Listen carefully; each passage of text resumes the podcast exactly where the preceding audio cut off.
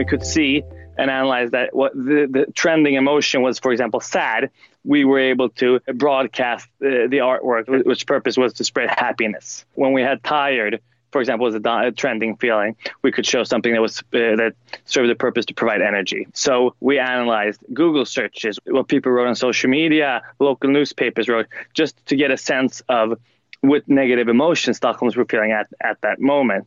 And we use that to generate which artworks to, to, to show.